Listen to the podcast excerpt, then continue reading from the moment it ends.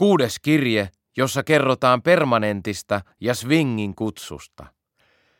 Terve Karvonen. Menin viikonlopuksi Käpälämäen kuntoutuskeskukseen tapaamaan Amalia tätiä. Konstaapeli Karhunen vei minut, mutta ei voinut itse jäädä, koska hän oli menossa kalaan poliisilaitoksen kalakerho Pampun kanssa. Tapasimme tädin kampaamosta. Konstaapeli Karhunen sanoi happamesti, että kylläpä sitä nyt tälläydytään. Täti sanoi, että piti laittaa uusi permanentti, kun entinen oli oijennut. Johtui varmaan emmin keittämästä vahvasta kahvista.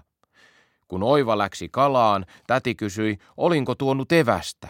En ollut. Täti nyökkäsi. Hän sanoi, että hyvä.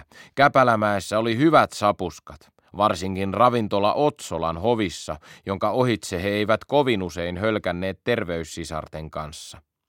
Lueskelin lehtiä odotellessani tädin permanentin valmistumista. Me Karhut-lehdessä oli juttu entisestä kansanedustaja Minna Karhusesta. Hänestä ja hänen asusteistaan oli hienoja valokuvia.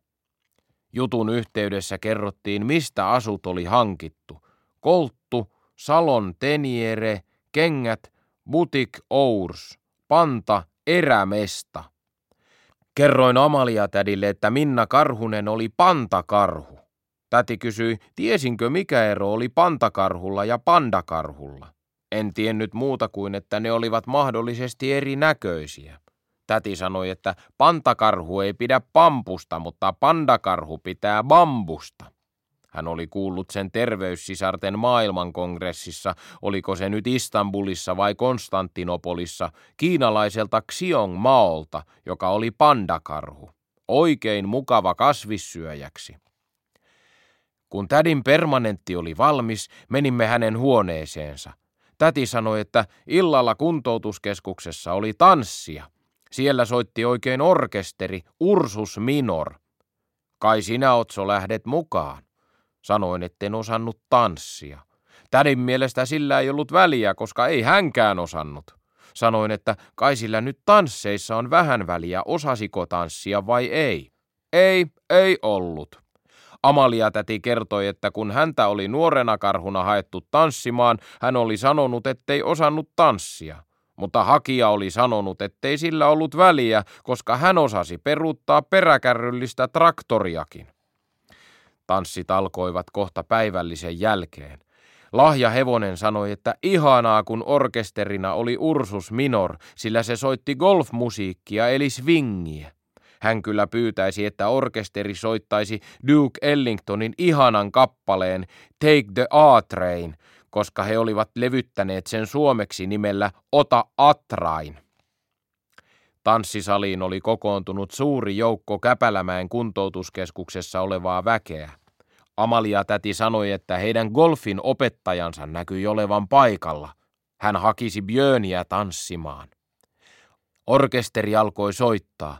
Minusta se ei oikein kuulostanut swingiltä, vaikken oikein tiedä, miltä swingi kuulosti. Orkesterin kuulutuksista sain selvää, että ensimmäinen kappale oli lääkärin marssi, sitten seurasivat puistoja Pohjolassa ja plagiaattorien tulo. Kun marssimusiikkia oli kuunneltu tunti, Amalia täti sanoi, että tämä ei nyt vetele. Rankkurit ylöskappaleen tahtiin hän marssi orkesterikorokkeen luokse ja tarttui kiinni soittajan hanurista. Se parkaisi kova äänisesti ja soitto loppui siihen. Täti näytti selittävän orkesterille jotakin ja sen jäsenet nyökkäilivät hänelle pelästyneen näköisinä. Tädin palatessa paikalleen orkesteri alkoi soittaa toisenlaista musiikkia. Kysyin, mitä täti oli sanonut Ursus Minorin soittajille. Että jos ei ala tulla swingiä, joku saattaa lentää yli baarin. Ja niin lahjahevonen pääsi tanssimaan Ota Atrain kappaletta. Olisi tätikin mennyt, mutta hän ei saanut kiinni golfinopettajaa Björn Poria että sellaiset tanssiaiset Käpälämäen kuntoutuskeskuksessa sitten oli.